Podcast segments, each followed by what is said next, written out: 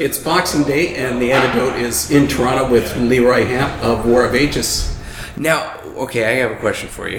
Yeah. So, we were debating on what this was, but what exactly is Boxing Day? We have no idea. We've never heard of it. All the years that I've played Canada, I've never heard of boxing. Maybe because we haven't been here the day after Christmas ever.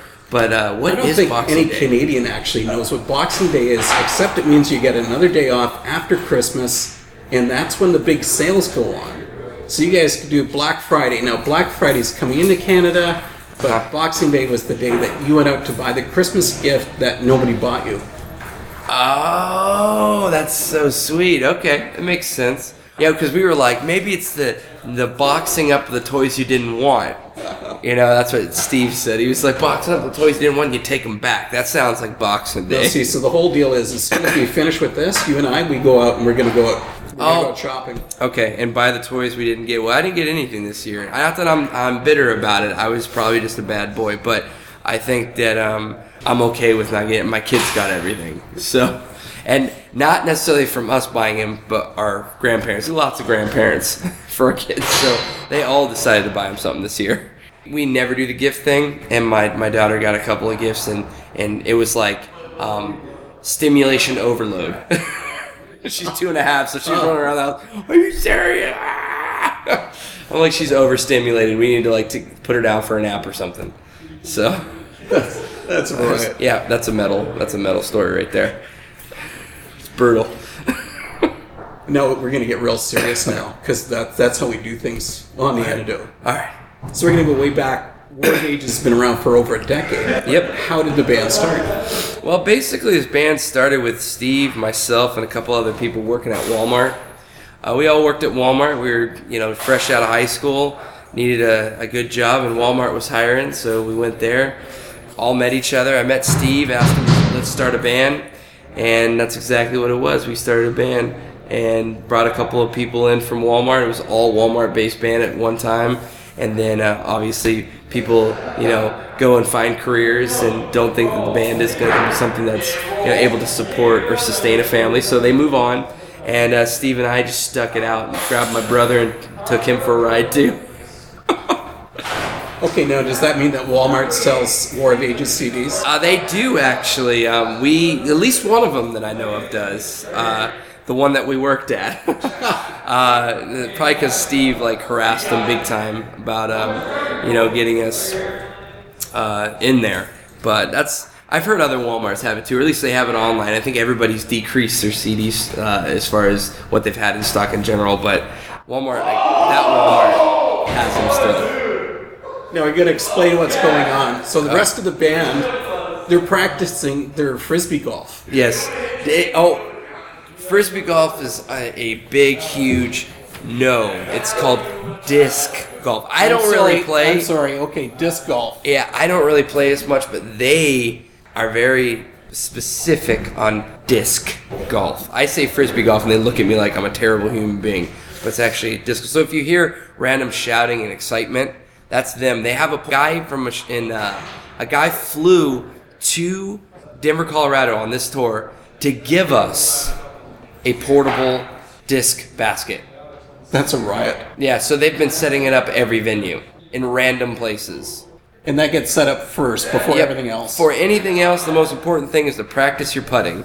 I don't really play. I played maybe four times in my entire life, but they're pretty adamant about it. I think they they've even talked about going pro, which I think is kind of funny. But hey, I'm more power to them. I'm all about supporting the little guys. I was going to get into this really lame joke about you guys all being from Erie, PA, and I was going to reference that movie, that thing you do, Oh, the yeah. Wonders. Or how about But- the uh, when Tom Hanks got off the plane was given a, a ticket uh, for speeding or something when he got off the plane and literally turned looked at the city was like this place is sorry and then he turned right around got back on the plane and left and didn't even shoot that thing you do in Erie at all But now, nothing's with Erie. pretty much but I still enjoy it my family's from there I still love Erie and they just got a, uh, a few new restaurants you know and, and they seem to be moving up in the world as far as restaurant establishments and whatnot so And it does make for a short drive to Toronto. It does. Makes for a very three and a half hour short drive. which I'm thankful for the day after Christmas. As long as you don't get held up at the border. Exactly, which Battlecross is sitting there right now, probably rethinking their lives. You guys have always had melodic elements to your hardcore. Yeah. I mean, it's really got almost a Scandinavian feel. Uh, a Swedish metal, Scandinavian. yeah, Swedish metal. Has that always been something that you've been I would say yes, because Steve is very, very um, into bands like In Flames and Soilwork, and uh, you know he's Yeah. always had that Swedish feel to him. I am not as like versed in Swedish metal sort of things. I grew up a hardcore kid. I grew up on you know Rage Against the Machine and and uh, you know, Bad Brains and Sick of It All and you know stuff like that. But uh, Hatebreed, those are all the bands that I listen to. But uh, Steve, he was always more into the Swedish metal, and then our guitar player Jack, he was in Iron Maiden, and you know you're more um, you know just very opera type metal and epic parts and stuff. So merge those two together, and you've got two awesome writing machines, and then me just backing it up with some hardcore vocals. it's funny we were talking about. I'm like, oh, man, just as long as it sounds heavy and has like some some energy to it, you know, and so my vocals don't sound so happy. I'm like, then I don't care what you guys do. Dueling solos, I don't care. That gives me a break. hardcore's not supposed to be happy. No, it's supposed to be sad and angry and pissed, and that's what I am. So I'm like, I'm always like, as long as I can write pissed, I'm good. But we were just talking about the last show that you played in Peterborough, Uh-huh. and I was laughing, saying that was probably the funniest show I ever saw because everybody was just howling with laughter the whole time. Oh time. yeah, I mean, well, that was it was a small show. The turnout wasn't that great, and um, you know, really, honestly, you play to the crowd. If the crowd's having fun, and it's our responsibility to give everybody that is in the establishment a fun time, and that's what we do. I was crawling on Steve's back at one time, and doing all kinds of craziness. So, yeah, craziness happens. Well, it's funny because you guys are a really popular band, and I was really surprised at the turnout there. Uh-huh. You win some, you lose some. That's the way I look at it. But either way, if you come out to a War show, if you happen to hear about one last minute and you come out, you know you're going to get a good time. Regardless of how many people are there, we really don't care. I mean, yeah, definitely. I'm not going to say if there was 100,000 people there, we would totally be stoked. Yeah. You know, but if there's only 20, we're still going to give them a good show. It might be a little different than there if there was 100,000. You know, at least you would have head walking probably at that show. But this one, you know, there wasn't enough to head walk. So I figured I would just ride piggyback on a few of our instruments, you know, guitar players or whatever. Well, we were talking there about your music being so popular. What is it do you think that makes you guys stand out so much? I think it's the twist of, of I mean, I, I could label the, us as like the cliche metalcore, but I think that we've stayed pretty traditional with, with our Swedish metal and um, stayed pretty traditional with our metal influence in general, where a lot of metalcore is more about rhythmic and, and breakdowns and, and rhythm and whatever else, and, and we've always been more traditional in that aspect as far as dueling solos and, and melodic uh, you know, parts and, and uh, you know, still keeping the hardcore vocal style, but um, you know, we've, we've definitely stayed pretty traditional as well and mixed that element, those elements of the metalcore in lightly. Where other bands like a band like Killswitch Engage has gone like very singy, very you know all that aspects, very melodic, but then still heavy and you know your thrash and whatever else. But we stayed kind of you know Iron Maiden meets and maybe like I don't know Hatebreed vocals. I don't know. You know, from your lyrics, it's obvious that War of Ages, you know, creates music from a Christian perspective. Mm-hmm. But do you ever feel that limits what you do?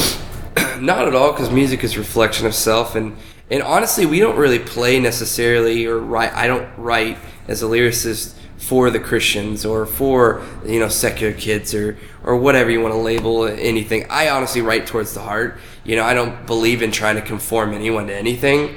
Um, I look at it like, okay, here's your heart. Here's somebody that's broken. Here's somebody that's um, abusive or being abused themselves. Here's somebody that's going through depression. Um, I am prone to depression very easily, you know, so I have this outlet of music to help me, you know, keep me from being depressed and whatever else. And and uh, so I write towards those people. I feel like you change that heart aspect, and becoming a Christian, or becoming a believer, or whatever is just a natural occurrence of a heart being changed. So I don't need to aid that any way. Uh, try to, um, you know, conform someone to Christianity. Then they'll change, and then they'll they'll become a better person. I feel like, you know, change your heart in general, and then see where that leaves you. Um, So I mean, that's pretty much what I focus on in all the songs. Is like I've been through this, I've gone through this, so let's uh, change that aspect and become a better person in general. And then where does that take you? What does that tell you? You know, what are you going to do with your life from here on out? So that's really what I think makes us so different. I've gotten, you know, people, um, different interviews I've done, or different kids or whatever else have said that you know you don't say Jesus in your songs. You don't, you know, some songs you're not uh, vocal about the Holy Spirit mixed with God or whatever else. And I go, well, I'm not writing for you. I'm writing for people that are broken, and I'm honestly writing for myself as a way out from being depressed, from being you know uh, empty inside. This is my outlet. Yeah. So I write what I want, and I write what I feel like I'm led to write, and I, that and it helps me. And if it helps me, then sweet. And if it helps you by helping me help you, and I can inspire you, sweet. Because I'm I can inspire, and that's what I feel like I'm here to do. Is is mainly just inspire, not change, not anything. If you want to change, that's on you. But the inspiration, I can give you that. Okay, what about if you took it to the nth degree? Do you think that metal has a place in worship music? Sure, if that's what a church wants to do. I have no expectations. There's no box theory with me. Um, it's funny. I had a, a a Mormon came up to me in where was it? Las Vegas, and he sat with me and he goes, um, "So, I'm Mormon." We had he didn't tell me he was Mormon right away. He just we had this conversation and, and we were having a really good conversation about our kids and whatever else. And then he said to me, he goes, "So, by the way, I'm Mormon." I'm like, "Okay." He goes, "Do you think I'm going to heaven?" And I go, I heard a um, analogy, and this is what I'm telling him. I heard an analogy not too long ago. I go, all right, so I look at Christianity like a bullseye. Okay, the little red dot that's right here, that's what everybody gives a shit about. This little red dot. And I go, did Jesus die on the cross for our sins? Is he, and, and through that, we are able to get through heaven through the Holy Spirit and whatnot. I go, that's what matters. Everything else on the outside of that, you'll be held accountable for. That's knowledge that's out there for you to learn, or if you want to learn it and whatever else, that's what you'll be held accountable for, along with this red dot. But this is the core and what matters. You can label it Baptist, you can label it whatever you want, but as long as you believe that, then sure. And I go, is that what you believe? He goes, absolutely. Well, then you'll be all right. I'm like, but when you get up there and he's going to ask you why John Smith this and whatever else and this Book of Mormon and you know why he believes this and this and this and this and this is what you actually follow. And then I explain him the verse about you know many will come in my name, they will you know miracles and whatever else and perform miracles and say I, I did it in your name and he'll say I do not know you. Like that's what that's talking about. So you know it's so much more than just like putting a label on something. Here's the core. Here's the bullseye. If this is what you believe, sick. If not, probably pretty much trouble. And Pastor Leroy has spoken, so now we know. sure. Exactly. Just giving you a bad time. I've often asked this question of a number of different bands. So if you could choose three War of Ages songs that you said defined you as a band, what would you pick? I would say the three War of Ages songs that define us as a band would have to be Chaos Theory. That's from the new record. Um, and that would be lyrically, musically, All Consuming Fire, and just, or personally, All Consuming Fire. And then musically, Doomsday. And most guys struggle to come up with that que- to come up with an answer to that question. Well, I, it's pretty easy for me because lyrically, I feel like Chaos Theory is about you know just the ultimate struggle, and the, all, ultimately, a friend of ours passed away not too long ago, and um, that's what I wrote that song about. Is the fact that you're reaching it. I won't believe you are helpless, praying for you with tongues of fire. Look at me when I tell you you were loved at your first breath. Had we told him that, had we reached out to him, maybe things would be different you know but then it goes on in the song to talk about just his life and how he turned his back on different aspects and different things and expectations and whatever else so i feel like that's society as a whole that's the whole chaos theory and then all consuming fire lyrically um, or as people because it's it's about the love we have for god and it's just unconsuming it, I mean, it consumes everything. Whether you like it or not, it's there, and it burns, and it's it's there to, to bring hope anywhere. So there's that, and then uh, Doomsday is just a cool song, you know, musically. So we just love that song. It's powerful, energetic. It's got some epic parts. you know, a little off timing stuff. So feel a little tricky inside. Now you were talking about it's album number six, isn't it? Yep, album number Album six. number Who knows anymore? Yeah, that was that was a little tough to decide. Yeah, just Yeah. depending how you Does count. the self-titled count, or is that Fire from the Tomb re- relived, or whatever else? I'm like six albums, cool. Bingo. But Supreme Chaos came out in July. Yep. But you really added some new elements to this, well, really, vocally and musically. Yeah, we've been kind of going towards a rhythmic way. Um, we don't want to lose the metal aspect at all. We're not going to like Emmure or anything like that. Not that kind of rhythmic. Um, like I, have told you before, I grew up listening to like Rage Against the Machine and, and Hatebreed and real energetic and, and just powerful, you know, uh, projection of vocals. So I also grew up in with gangster rap, you know, Tupac and everything else. So in the very beginning of War of Ages, a lot of people don't know this, but in the very beginning, before we had anything released, I, I rapped. Did you Yeah, I screamed and rapped. So I've always had that like in there. Just I screamed, you know, because that's what was the the norm of of mm-hmm. metalcore. So in this album, last album musically we tried to put a little more rhythmic, you know, tones to it, and then this album went very rhythmic with little electronics, but it wasn't so much electronic to where it was like the dubstep of today. We went more so like 80s, 90s hip hop or, or you know rap. You know, we found different sounds that like were a little more of that time time frame stuff stuff that we grew up with. And then I went a little more rhythmic with my vocals. You know, I on this next album I plan on just full out rapping in the song. Wow. You know, just playing and doing some different things and having some fun with it.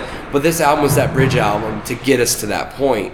And um, starting it in, on Return to Life, then Chaos Theory being a little more in that direction, and then next album we can kind of mess with it a little bit more and push push the envelope a little further. Well, you have a huge fan base. So, Uh. what do you think their expectations are, or are they going to be accepting of that? I would hope that like after listening to each one of our albums that they would see that we have always tried to push the um, envelope each album. Each album is always different than the last. Mm-hmm. And you listen to Supreme Chaos and compare it to, you know, Fire from the Tomb, and they're two totally different bands. Still have the same light elements of War of Ages. You can hear War of Ages in both of them, mm-hmm. but that's the way I believe it should be. It should be a reflection of the time period and what you're trying to do, not a totally different band. Like we were punk rock, and then all of a sudden we're hardcore. It's like I wanted to be this like always progressing into something until we can create. Um, because we're all trying to create something, and there's so much music out there that nobody can create anything anymore. But I feel like if we just tinker, you know, on enough albums and really try to grow each album, Yeah. and grow it from the last, that maybe we'll accomplish something. So that's probably my brother tinkering around up there. Alex having fun. War of Ages is currently on tour with Battlecross and Wretched during Uh-huh. November, December, but then in January you're heading off to New Zealand. Yep. Is that your first time? It's our first time, first ever long, long plane ride like that. We've done Europe a number of times, but we are so excited about going over there. I really want to do a little tour of the uh, Hobbit village. That's what I want to do. Maybe catch a great white. Yeah, because you're hooking up with uh, Saving Grace. Yep, Saving Grace and Sleeping Giant. Sweet. Yep, we're gonna tour that countryside. Maybe go see some some mountains, find some dwarves. You know, a couple hobbits. But it's rare for you guys to take a support role because usually you're headlining. Yeah, I mean, we, we definitely would like to support a lot more because you get a lot of growth in those aspects. But finding the right support tour for the right fit for us is can be a challenge. Or finding a band that's willing to take us out in this market with hundreds of thousands of bands, it's hard to find the right fit. But you know, we're patient people. We've been a band for a long time, so we're not in any kind of hurry. And at the same time, if someone wants to take us out and it works out, awesome. If not, we'll headline. We have no. Uh, we don't. It's not a matter of not believing that we can't headline, because obviously we have. We're not in fear of headlining. We can take care of ourselves, and we can Sure. support. You know, our our on our own personal headlining tour. So we're n- no problems with that. You've been on Face Down from day one. I mean, that's unusual nowadays. Yeah, it is. I mean, that's been kind of our home. Um, it's not a matter of not, you know, having an option to go anywhere else, uh, but we've just become comfortable with with the way that the uh, demographic works there, and and we um, are very familiar with their structure, and it works. If there's a time when it's time to leave, then we'll know and we'll move on. But at this point in time, we're happy there. We have no ill will against any um, other labels or anything like that. It's just a matter of this is what works and this is it's a good fit for this time. Uh, we love Shannon, we love Davey, we love you know Jason and Virginia, and we don't really have any desire to leave. Um, so and it's just worked for every album, and they're so uh, they care about us. We've been with them for a while. They they know us pretty well. Not as much as your wife and kids do, though. no, but they know my wife very well. She worked for them. That's where I met her. That's wild. Well, Leroy, it's been great having you sit down with the antidote, and appreciate your time, man, and have a great show tonight. Thank you very much.